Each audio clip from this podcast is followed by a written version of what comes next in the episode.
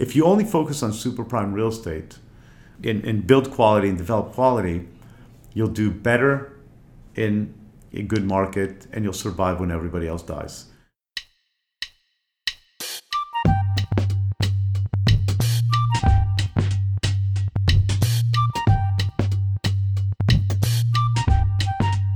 Hello, and welcome to Deconstruct, a podcast by The Real Deal. We're your hosts, Isabella Farr and Susanna Kavanaugh. And today we get to pick the brain of one of the more prolific players in luxury real estate. That's investor and developer Michael Shvo.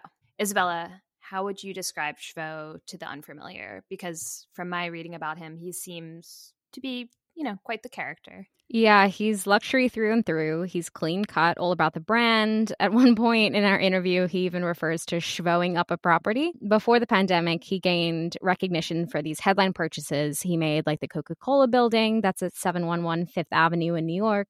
But like a lot of other investors, he's deployed a ton of capital since 2020. Mm. Yeah, I know we covered his purchase of the Transamerica Pyramid in San Francisco. That's another office tower that I saw. He's now renovating actually. And that's that's interesting to me because we've focused so heavily on the troubles with office. I know there is this flight to quality story, but even some of the nicer buildings along Fifth Avenue in New York, like those are struggling too. So did Shvo seem worried about that? Yeah, so obviously, you know, it's uncommon for office investors to talk badly about their own sector. No one really wants to do that. But given the environment, we have seen firms like SL Green, for example, acknowledge the troubles in the space and discuss moving away from pure play office. Shvo is not in that camp. Although he does more than just office, he has pegged himself as one of the earliest companies to call workers back. He believes that there's still demand for Class A space for back to work. And to prove it, he's developing new office buildings in Miami Beach. Well, we love a contrarian, especially a committed one. Mm-hmm. And fittingly, our conversation was also in person. We chatted at one of his new branded condo buildings, that's the Mandarin Oriental Residences in Beverly Hills, about his take on where the commercial market is headed at large, the financials for building condos versus rentals, the impact of rising rates, and why, despite all the press around San Francisco's office market, why he still sees opportunity there. Mm. Okay, well, sounds like there's a lot there. But before Shvo, here's what you need to know from last week.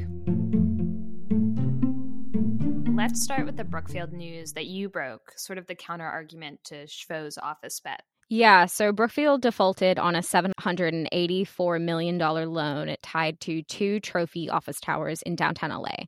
That's 777 South Figueroa Street and the gas company tower. That is a big flop. So, curious if those loans were floating rate? Yeah, they were. So, they definitely were impacted by rising rates. And Brookfield, on one of the loans, didn't elect to get a rate cap. We've reported before that rate caps have become very expensive to buy. And on the other loan, they didn't try to extend the maturity date of the debt. Um, it's funny because before I actually reported the story, I noticed that their loan was coming due in February, but I saw that they had kind of a couple extensions on the book. So I was like, oh, they'll probably elect for the extension. Everyone at this point has kicked the can down the road, but they didn't. So when that loan came due on February 9th, it triggered a default. Ooh, okay. So we're starting to see in some cases you can no longer extend and pretend, or pretend and extend, whichever way they say it.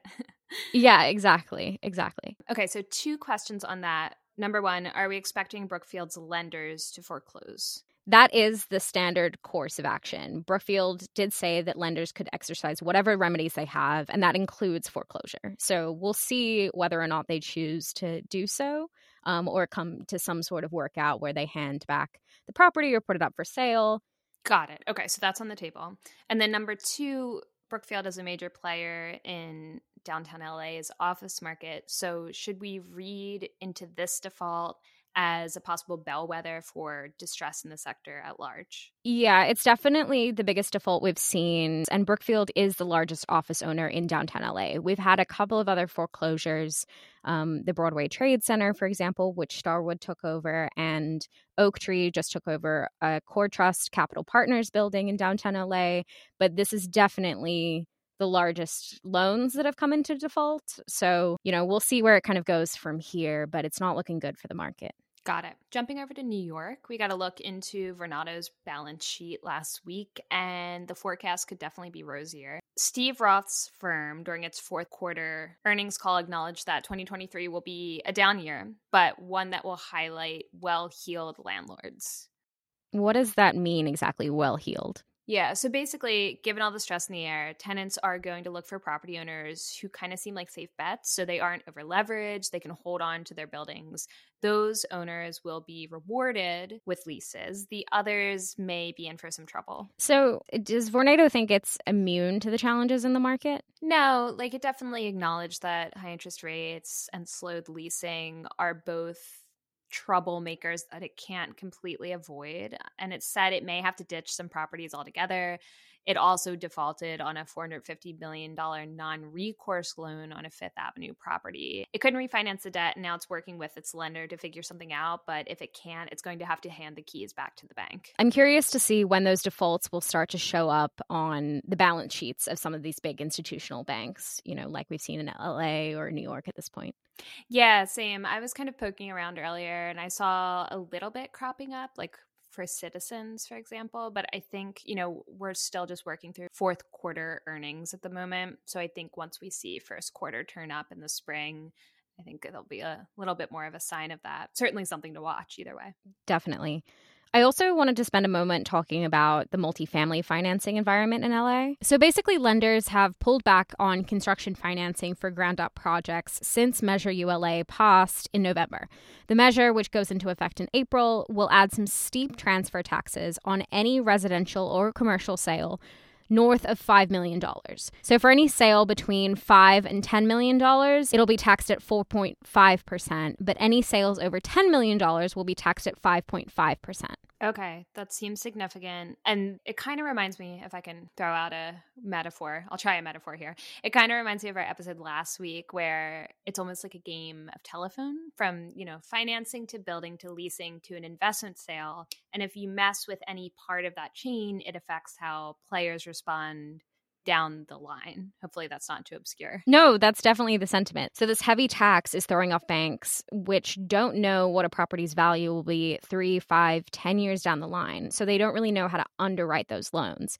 And then some won't want to convert construction loans into traditional commercial financing when the work is done because they don't know when it's going to sell. So, all of that is a problem for investors. That completely makes sense. And then last, I wanted to touch on this investment fund targeting distress and the Sunbelt that we learned about last week. Distress in the Sunbelt. That's not, you know, two terms that have gone together over the last couple years. Yeah. So last week we reported that Arnaud Karsenti, who leads Miami's 13th floor investments, has launched a $300 million fund targeting distress, targeting the Sunbelt. Some of that distress is in the Sunbelt. So in part, he's looking at an upswing in the lower third of the United States, he said, which is interesting because I know you just co wrote that piece about Tides Equities having issues in the Sun Belt. They secured floating rate loans, rents haven't continued to rise. Now they're sort of getting squeezed. But Karsenti, he's also looking to pick up properties like perhaps Tides Equities because he's seeing some level of trouble in that region. Got it. So they're really aiming at a little bit of everything here. Yeah, it looks like it. That's also a good way to describe Shvo's investment strategy. So let's take this transitional opportunity to jump right into that interview.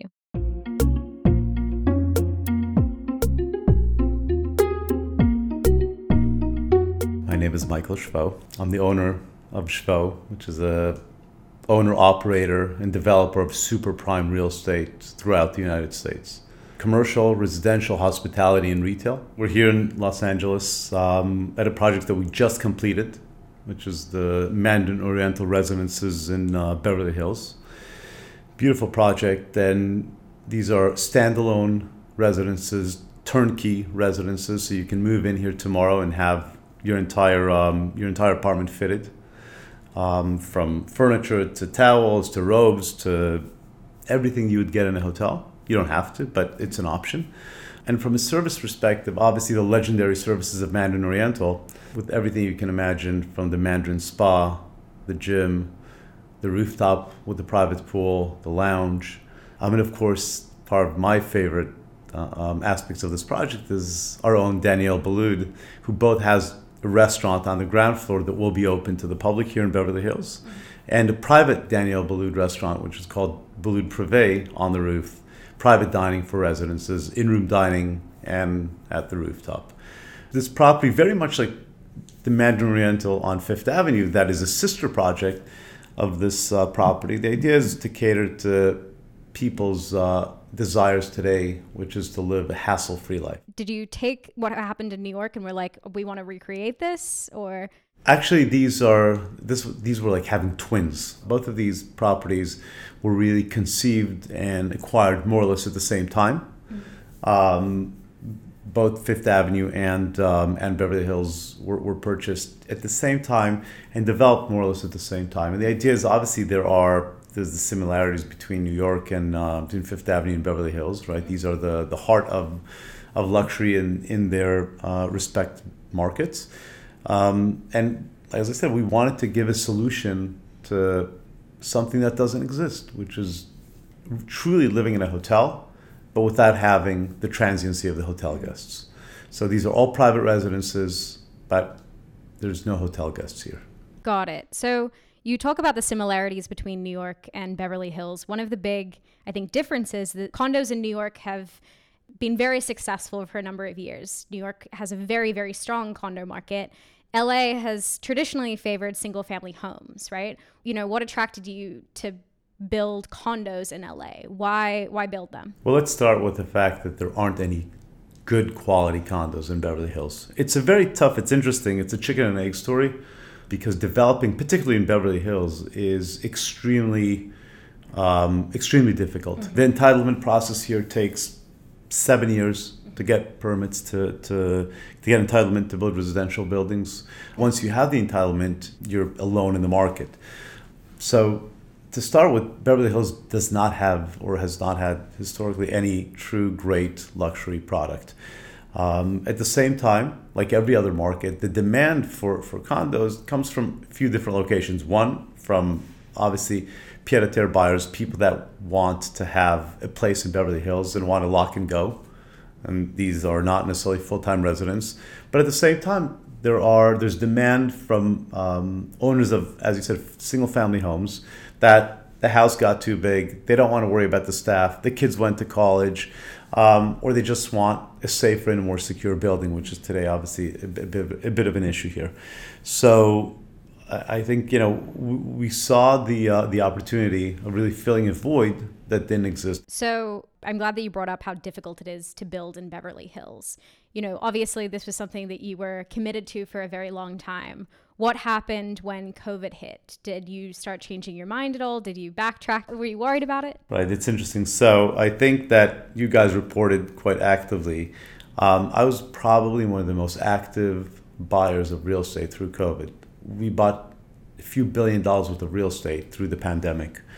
I said, you know, when I opened the Bible, God said to Noah when there was a flood, I will never again destroy the world. So if we know it's not the end, we should be buying real estate. And I said that, you know, in April, you know, just past when COVID started. So we took the other approach, the exact opposite approach through COVID. We bought a lot of real estate. You know, if it's the pyramid, we just closed on the Coca Cola building.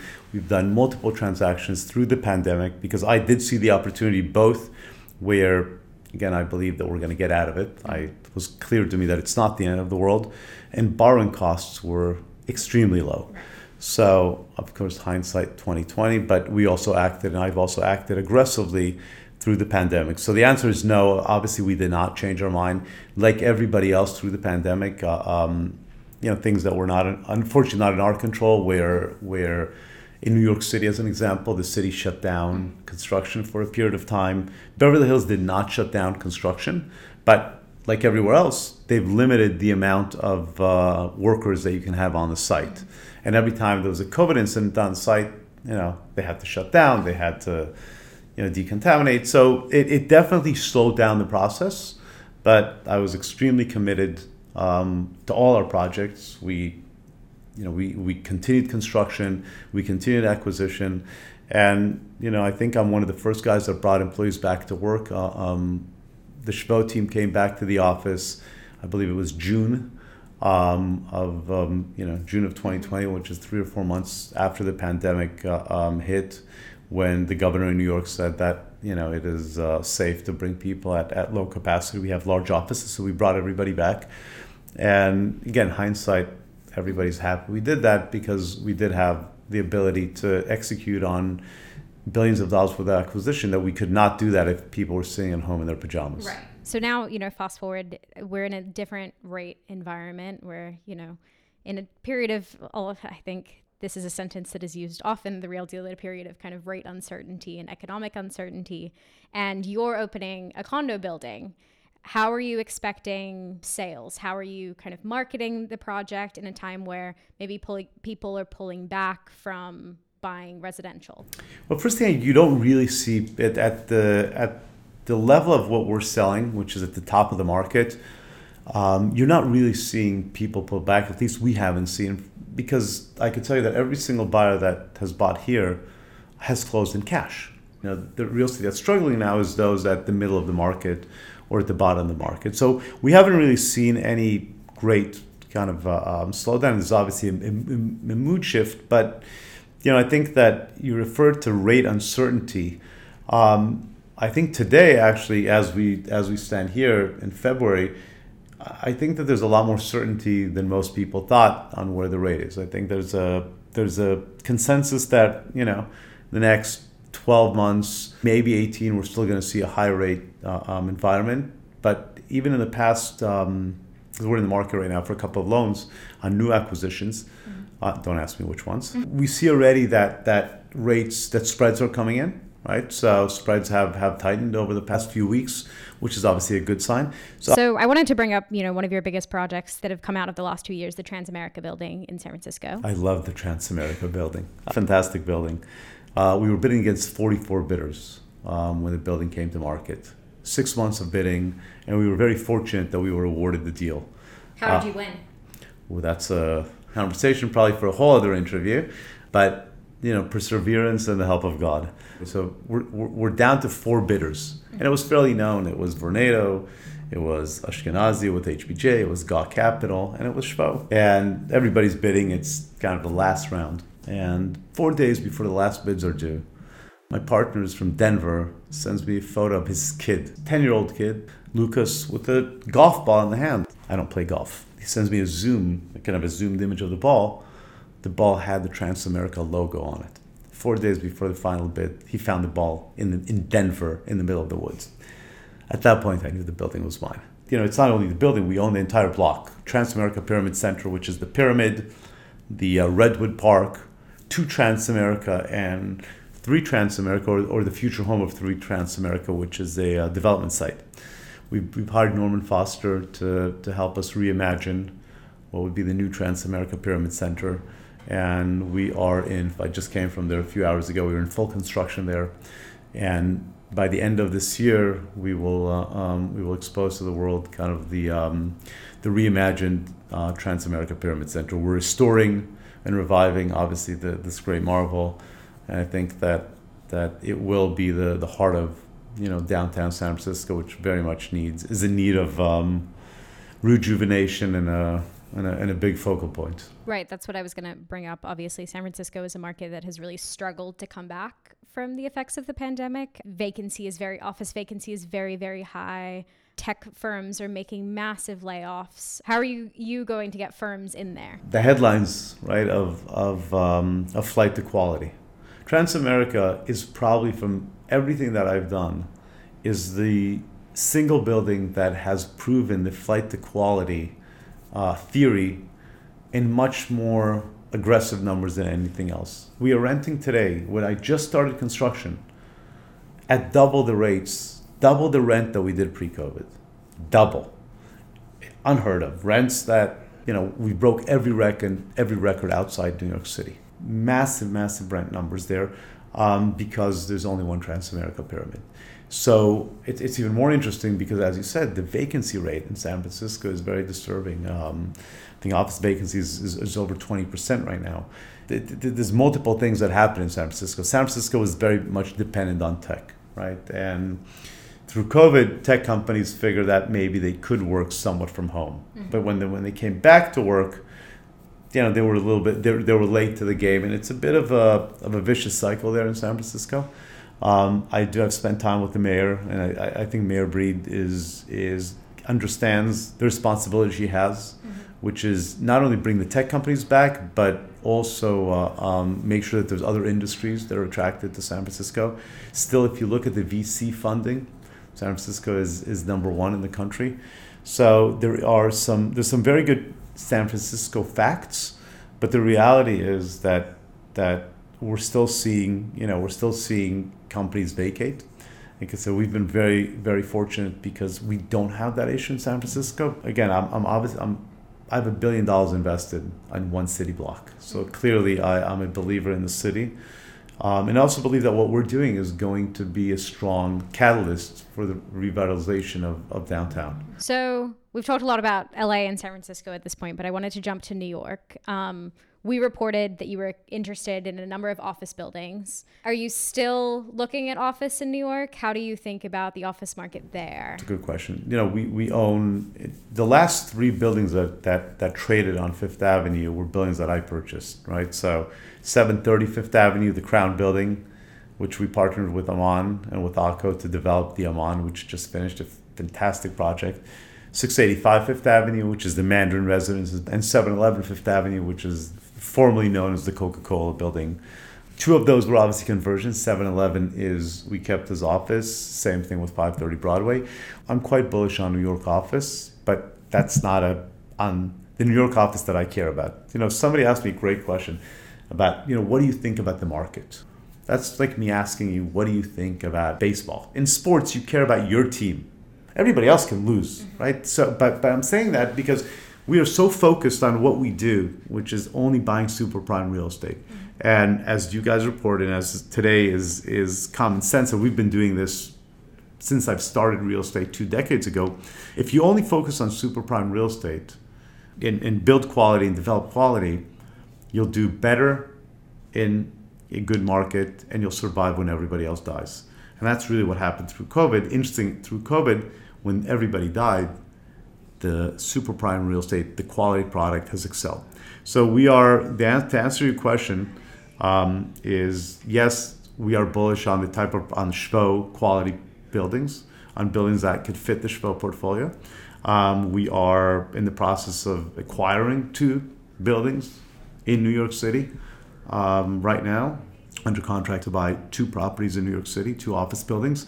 Um, again, that will go through the transformation, we'll go through reimagination, we'll go through um, elevating them. But these are buildings that, you know, in a normal market, when there was no stress in the market, I could never put my hands on. There's also been a lot of talk around office to residential conversions. Are you on that bandwagon? Is that something you're looking at? I am not on that bandwagon. Why is that? Um, because we are not specialists in that. You know, we have a we have a saying at SHVO, only do what only you can do. And I truly believe that. And there are other people that could do that better than us. Um, guy like Nathan Berman, who's a true specialist, um, that's an expert in that field. So if if we can't be the best at it, we just don't play in that arena. The same reason I don't run the marathon. If I can't win, I don't run. Think about again. You reported on different uh, um, owners of property uh, um, recently that that are giving back buildings to the bank that are you know defaulting. We don't have that problem. We only have super prime real estate. We only have super quality buildings. Our buildings are you know occupied most of them in the 90 plus percent with long-term debt. I don't have the problem that we own you know B buildings or buildings that have you know huge vacancies that I, I need to find a solution for. Certain property owners that have buildings that have sat there with no upgrades for a long time, or buildings that are not in prime locations, and some buildings that truly have expired. Mm-hmm. Right? I mean, I think that the interesting thing that that landlords and office owners are, are discovering that real estate has an expiration date. Hence, we're seeing these ideas of conversion there's a lot of buildings in Manhattan that have to be demolished and rebuilt. One of the two deals that we're doing is basically we're stripping down a super prime building down to the core and shell and rebuilding on the core and shell. We're doing that in Miami. Just got approved 407 Lincoln Road,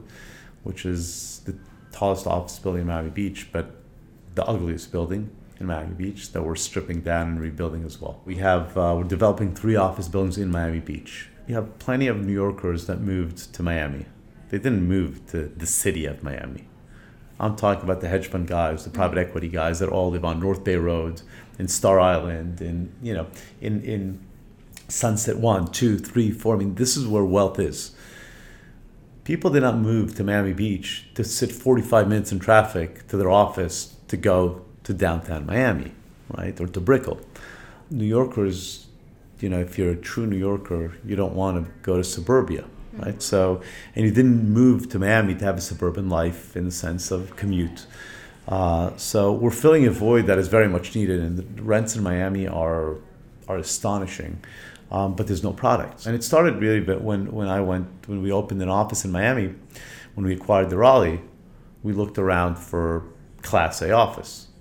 Doesn't exist. Mm-hmm. It just purely doesn't exist. Barry Sternlicht built one building across from the one, which is a you know the building is fully occupied. It's a nice building. Um, it was the nicest thing at the time in Miami Beach. Mm-hmm. It's not probably something Barry would maybe build in New York, but for Miami Beach, it was it was definitely um, it was definitely a great building. And then a small project came came about called 18 Sunset, which recently did a lease at 160 dollars triple net, which is an almost 200 bucks a foot, 190 dollars a foot, you know, compared to New York prices. Mm-hmm um, there is no inventory. We ended up renting an office at a building that we're, we're, we're buying and, and redeveloping, but there is no Class A in Miami Beach. Are you looking to sell anything right now? You know, are you happy with how your portfolio stands? So the answer is no, because what would I do with the money, right? When you have great real estate with extremely long term debt, when rents, we have increased rents there is nothing to. If I sold the pyramid, what would I replace it with? So the answer is no. We're not sellers. We're long-term holders.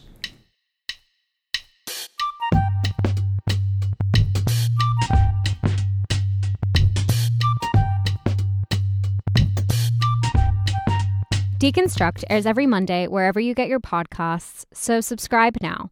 Or you can listen at therealdeal.com. For comments on this episode or on the series, or if you have an idea or a guest you'd like to pitch, feel free to reach me or Susanna at podcasts at therealdeal.com. Next week, we're looking at Brookfield's defaults in downtown LA and the state of the office market across the city's financial center. Tune in then.